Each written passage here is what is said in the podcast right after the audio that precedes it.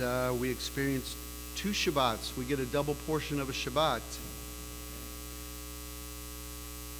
through this celebration of Shavuot, which we'll be talking about this evening.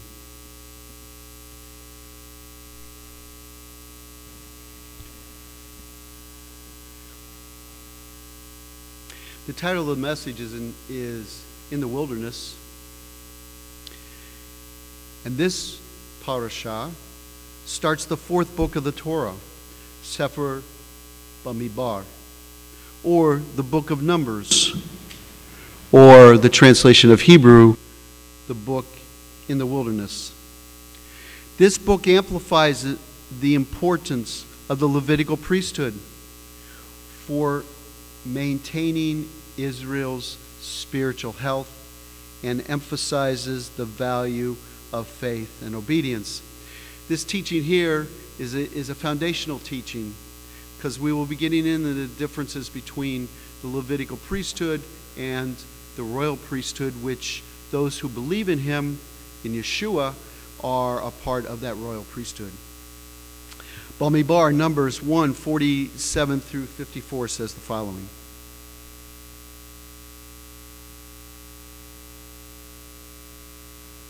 Levites, after the tribe of their fathers, were not numbered among them. For the Lord had spoken unto Moses, saying, Only thou shalt not number the tribe of Levi, neither take the sum of them among the children of Israel. But thou shalt appoint the Levites over the tabernacle of testimony, and over all the vessels thereof, and over all things that belong to it. They shall bear the tabernacle and all the vessels thereof, and they shall minister unto it, and shall encamp round about the tabernacle. And when the tabernacle setteth forward, the Levites shall take it down, and when the tabernacle is to be pitched, the Levites shall set it up. And the stranger that cometh nigh shall be put to death, and the children of Israel shall pitch their tents, every man by his own camp, and every man by his own standard, throughout their hosts. But the Levites shall pitch round about the tabernacle of testimony, that there be no wrath upon the congregation of the children of Israel. And the Levites shall keep the charge of the tabernacle of testimony. And the children of Israel did according to all that the Lord commanded Moses, so did they. Now, the tribe of the Levites was not initially counted by as God had instructed Moshe to do. It was done for a reason. They were not to be accounted as a part of the general population, but were to be set apart for God's service. The tabernacle of testimony, they were to encircle it, so they were not only set apart, but they were used to be a buffer between God's presence and the general population, God's chosen people. Shemot, Exodus 20, 18 through 21 says this. And all the people saw the thunderings and the lightnings and the noise of the trumpets and the mountain smoking. And when the people saw it, they removed and stood afar off. And they said unto Moses, Speak thou with us, and we will hear. But let not God speak with us, lest we die. And Moses said unto the people, Fear not, for God is come to prove you, and that his fear may be before your faces, that you sin not. And the people stood afar off, and Moses drew near unto the thick darkness where God was. Now, that buffer of the Levitical priesthood was significant and very important. And we see an example of what happens when that buffer becomes weakened through not following God's instruction. Look at this, this, exa- this example here Vayikra, Leviticus 10 1 through 6, and Shemot, Exodus 30, verse 9, which says the following. And Nadav and Avihu, the sons of Aaron, took either of them his censer and put fire therein, and put incense thereon, and offered strange fire before the Lord, which he commanded them not. And there went out fire from the Lord and devoured them, and they died before the Lord. Then Moses said unto Aaron, This is it that the Lord spake, saying, I will be sanctified in them that come nigh me. Before all the people I will be glorified. And Aaron held his peace. And Moses called Mishael and Elzaphan, the sons of Uzziel, the uncle of Aaron, and said unto them, Come near, carry your brethren from before the sanctuary out of the camp. So they went near and carried them in their coats out of the camp as Moses had said. And Moses said unto Aaron, and unto Eleazar, and unto Itamar, his sons, Uncover not your heads, neither rend your clothes, lest ye die. and lest wrath come upon all the people. But let your brethren, the whole house of Israel, bewail the burning which the Lord hath kindled. Ye shall offer no strange incense thereon, nor burnt sacrifice, nor meat offering, neither shall ye pour drink offering thereon. Now, the Levites were known to keep God's commands, and they would prove that they would hold on to God's words, which is why they were selected by God. Bamidbar Numbers 3 11 through 13 says this. And the Lord spake unto Moses, saying, And I, behold, I have taken the Levites from among the children of Israel instead of all the firstborn that openeth the matrix among the children of Israel. Therefore the Levites shall be mine, because all the firstborn are mine. For on that day that I smote all the firstborn in the land of Egypt, I hallowed unto me all the firstborn in Israel, both man and beast. Mine shall they be. I am the Lord. Now turn to uh, Bamidbar 3 40 through 41, which says this. And the Lord said unto Moses, Number all the firstborn of the males of the children of Israel, from a month old and upward, and take the number of their names. And thou shalt take the Levites from me. I am the Lord. Instead of all the firstborn among the children of Israel, and the cattle of the Levites, instead of all the firstlings among the cattle of the children of Israel.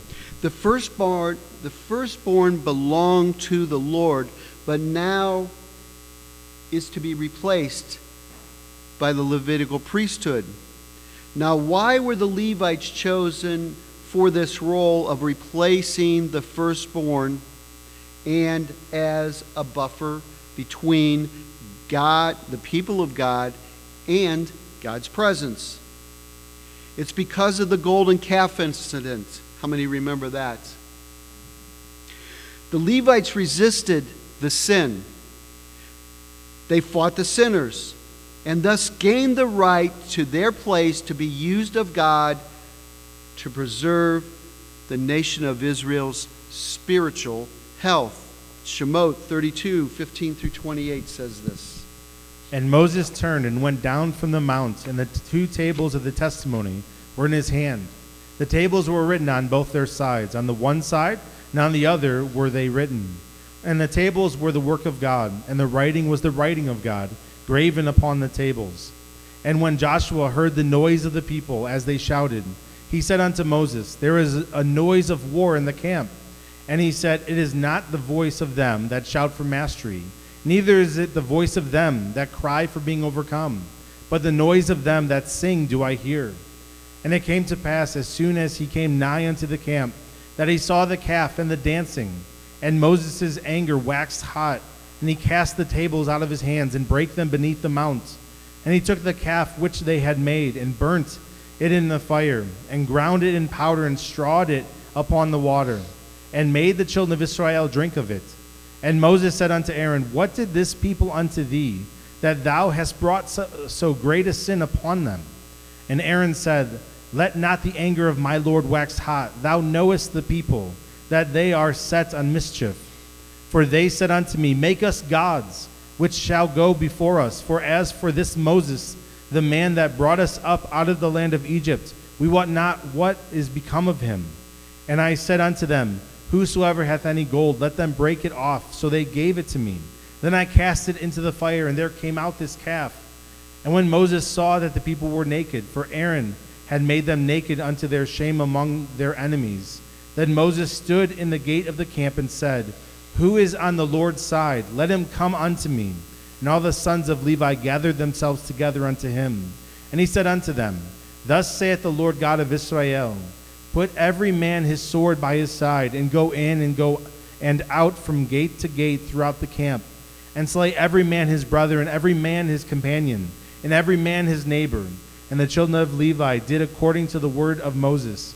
And there fell of the people that day about 3,000 men. Today, as Messianic Jews and believers, we are now a part of a chosen generation. 1 Peter 2 9 through 10 says this. But ye are a chosen generation, a royal priesthood, and holy nation, a peculiar people, that ye should show forth the praises of him who hath called you out of darkness into his marvelous light, which in time past were not a people, but are now the people of God, which had not obtained mercy, but now have obtained mercy.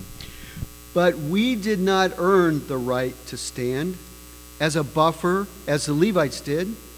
Instead, we've obtained the right through believing in the mercy of the redemptive blood that was shed of Yeshua. Now, over time, the sacrifices disappeared.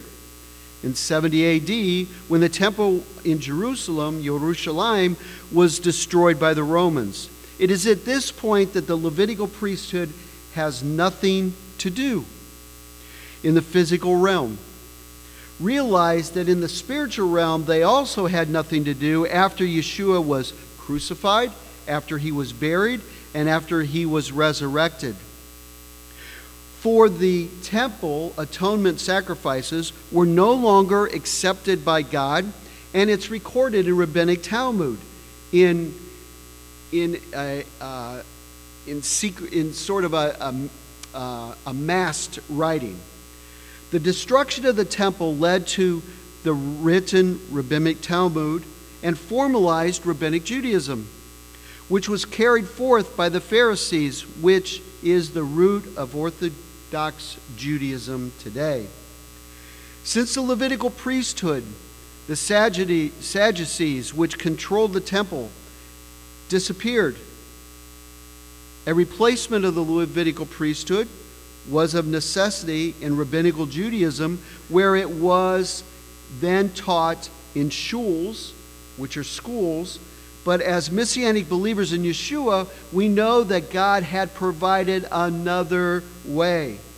His plan for the replacement of the Levitical priesthood had to occur without the ability any longer to perform the physical sacrifices which it was designed for as we transitioned into the spiritual realm of living a life in the presence of God. Hebrews 8 10 through 11, verse 13, and then chapter 9, verse 1 and 8 through 10 says the following. For this is the covenant that I will make with the house of Israel after those days, saith the Lord. I'll put my laws into their mind and write them in their hearts, and I'll be to them a God, and they shall be to me a people. And they shall not teach every man his neighbor and every man his brother, saying, Know the Lord. For all shall know me, from the least to the greatest. And that he saith a new covenant, he hath made the first old. Now that which decayeth and waxeth old is ready to vanish away. Then verily, the first covenant had also ordinances of divine service and a worldly sanctuary. The Holy Ghost is signifying that the way into the holiest of all was not yet made manifest, while as the first tabernacle was yet standing, which was a figure for the time then present, in, wit, in which were offered both gifts and sacrifices that could not make him that did the service perfect, as pertaining to the conscience which stood only in meats and drinks and divers washings, and carnal ordinances imposed on them until the time of Reformation. A change by necessity, a change not because of law, but because of a change in the priesthood. Hebrews 7 11 and 12 says this If therefore perfection were by the Levitical priesthood, for under it the people received the law, what further need was there that another priest should rise after the order of Melchizedek? and not be called after the order of Aaron. For the priesthood being changed, there is made of necessity a change also of the law. So instruction changes when the instructor when the instructor had to change. Now instruction was to was instituted because it was imperfect. Why was it imperfect? Hebrews 7, 13 through 16 says this. For he of whom these things are spoken pertaineth to another tribe, of which no man gave attendance at the altar. For it is evident that our Lord sprang out of Judah, of which tribe Moses spake nothing concerning priesthood. And it is yet far more evident, for that after the similitude of Melchizedek, there ariseth another priest, who is made not after the law of a carnal commandment, but after the power of an endless life. This demonstrated the change from physical realm to a spiritual realm, requiring new instructions for a new priesthood. The book of Hebrews is very important in explaining the replacement of the Levitical priesthood, For example, in Hebrews chapter 3, we hear the discussion of how Yeshua is superior to Moshe. And then in chapter 5 of the book of Hebrews, we see where Mashiach ben Yosef, Yeshua is the high priest who was over Aharon. Hebrews 5 5 through 6 says this. So also Christ glorified, not himself to be made an high priest, but he that said unto him, Thou art my son, today have I begotten thee. As he saith also in another place, Thou art a priest forever, after the order of Melchizedek. And Tehillim, Psalm 110, verse 4 says this The Lord hath sworn, and will not repent, Thou art a priest forever, after the order of Melchizedek.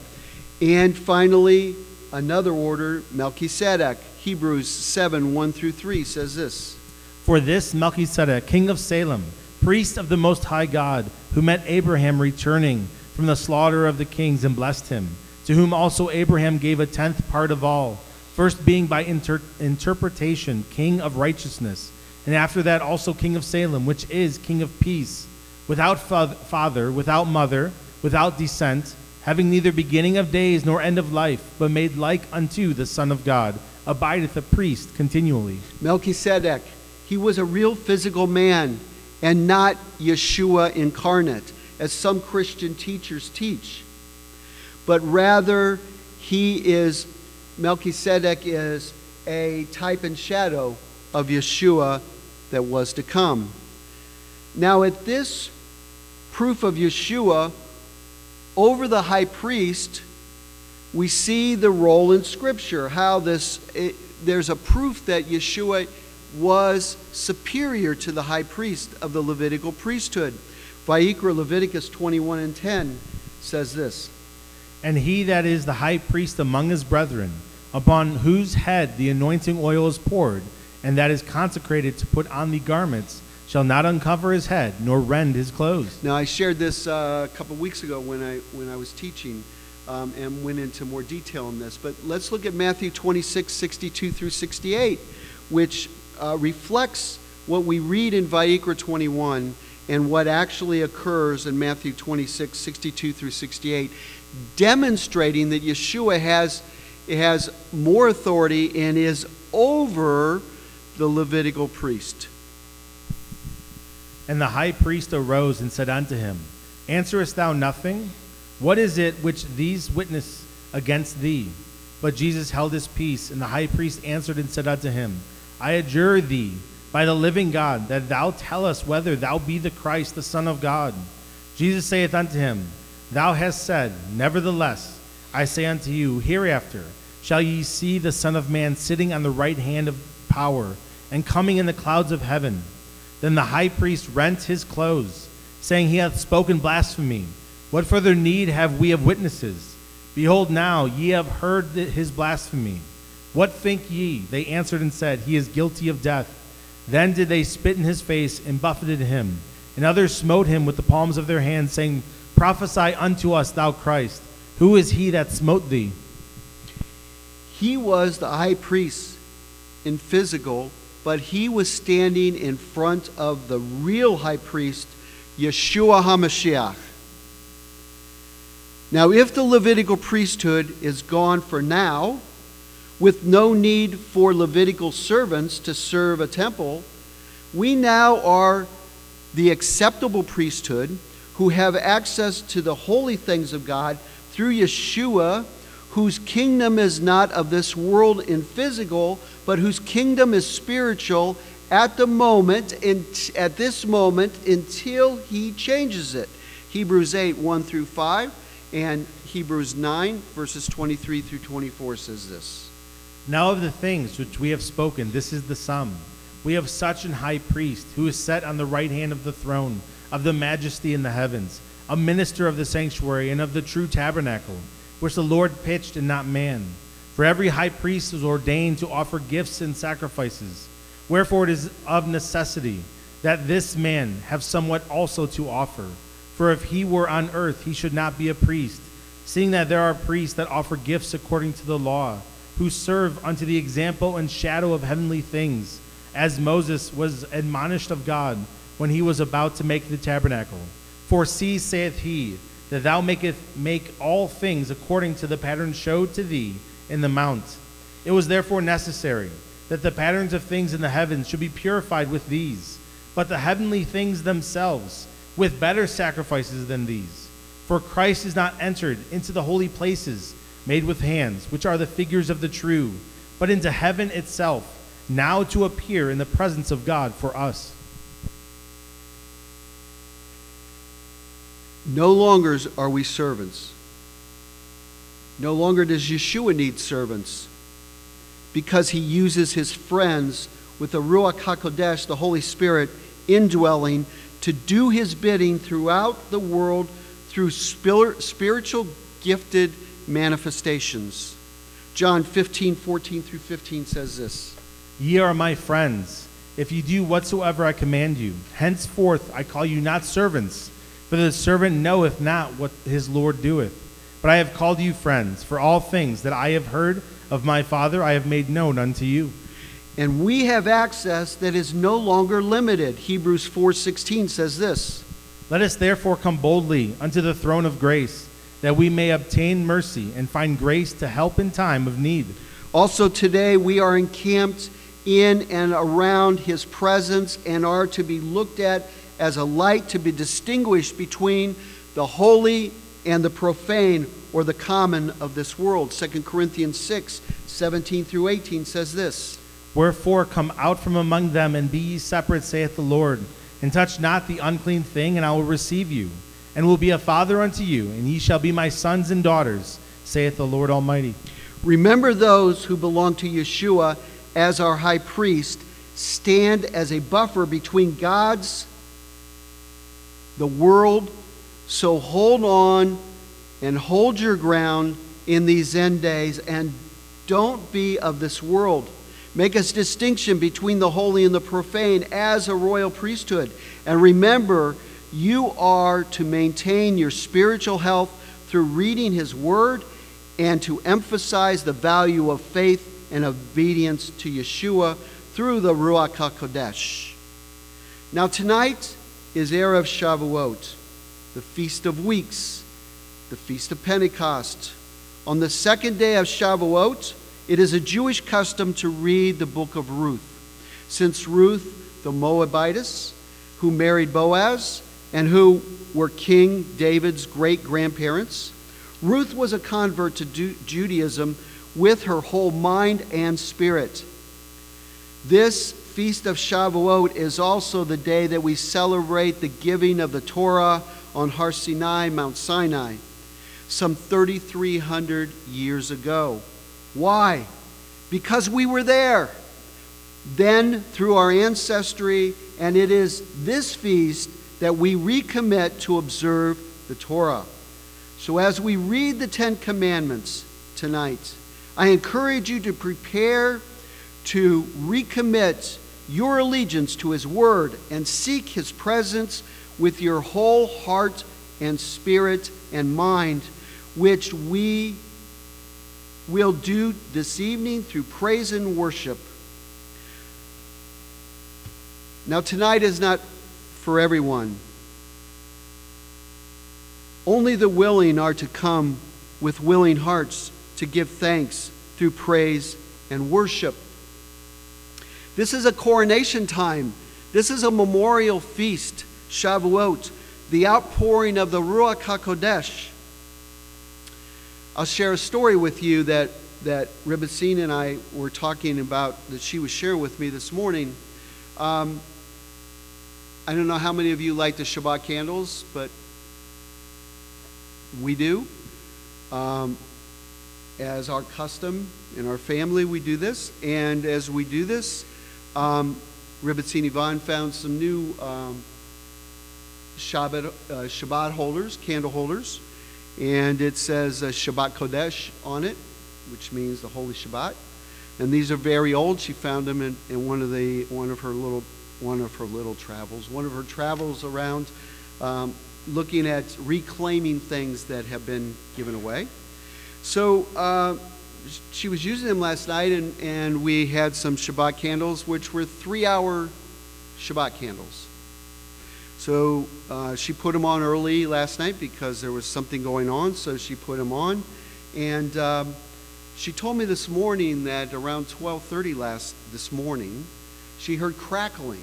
We, we had moved them because they had not burned out, and we had moved them into our bedroom. So she heard crackling. So um, I hope I'm getting this story right. So I, yeah, yeah. So they were lit at 7:30. So three-hour candle, 7:30. It's 12:30. Five hours later, she hears this crackling. She wakes up. She sees them burning. Five hours later, she gets up and walks over. She looks inside the candle, inside the, the holder, the candle holder. Guess what she sees? She sees a flame inside the candle where the candle had burned down, but the flame is encircling. It's, it's, like, a, it's like a tornado. It's encircling as she's burning. And, and then it, it went away, but then it came back and it circled and then it went away. And then the second candle did the same thing, encircled with a flame and went out. What's exciting about that is, is that on Shavuot, the Ruach HaKodesh, the Holy Spirit, was poured upon those. It's recorded in the book of Acts. We'll read about it tonight. But tongues of fire appeared upon those that were there. What's exciting to us is, is that we get a pre- preview of what I believe many will experience for those that are willing. We don't want you coming if you're not willing to come.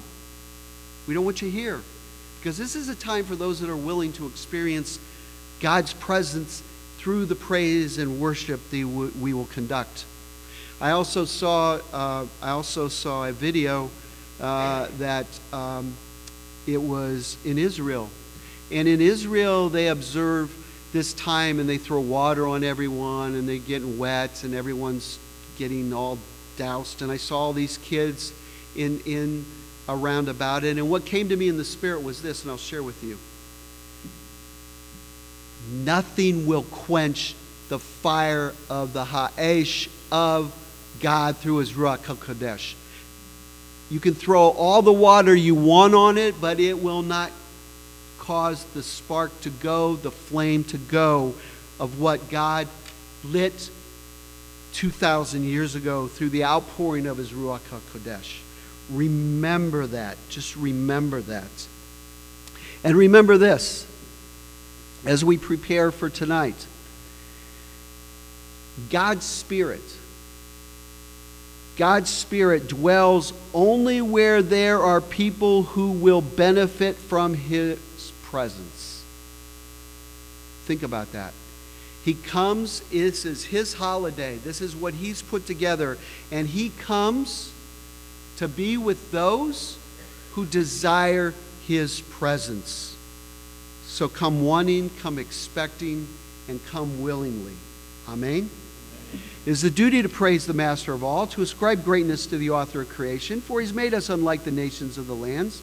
He has not placed us like the families of the earth. He's not made our portion like theirs and our lot like the multitudes. And we bend the knee and bow, and bow and acknowledge our thanks before the King over kings the Holy One, blessed be He. He stretches out heaven and establishes earth's foundation, and the seat of His glories in the heavens above, and the presence of His powers in the most exalted heights. He is our God, there is none other. True is our King, there is nothing beside Him, as it is written in His Torah. And you shall know this day and take to your heart that the Lord, He is God in the heavens above and on the earth below. There is none other. Now, because this is our, our time of praise and worship this evening, and we'll be getting into extensive inner court worship. Uh, we will not be having the inner court worship right now, so what I will do is, is we, will, we will move on into the, the, the end, which, uh, which I traditionally do, which says that remember the blessings that come forth from the throne of God are what? Nothing what? As we say together,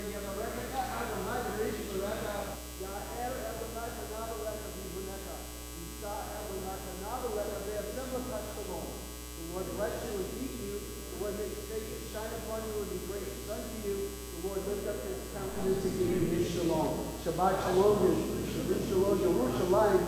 Pray for the peace of Jerusalem. Even come quickly, Lord Yeshua. Amen and amen. We're going to begin at 7 p.m., so if you can start arriving uh, 6:30, 6:50, uh, so we can begin uh, ar- around 7 o'clock. Um, And then also uh, for Oneg, uh, there's going to be no servers for Oneg, so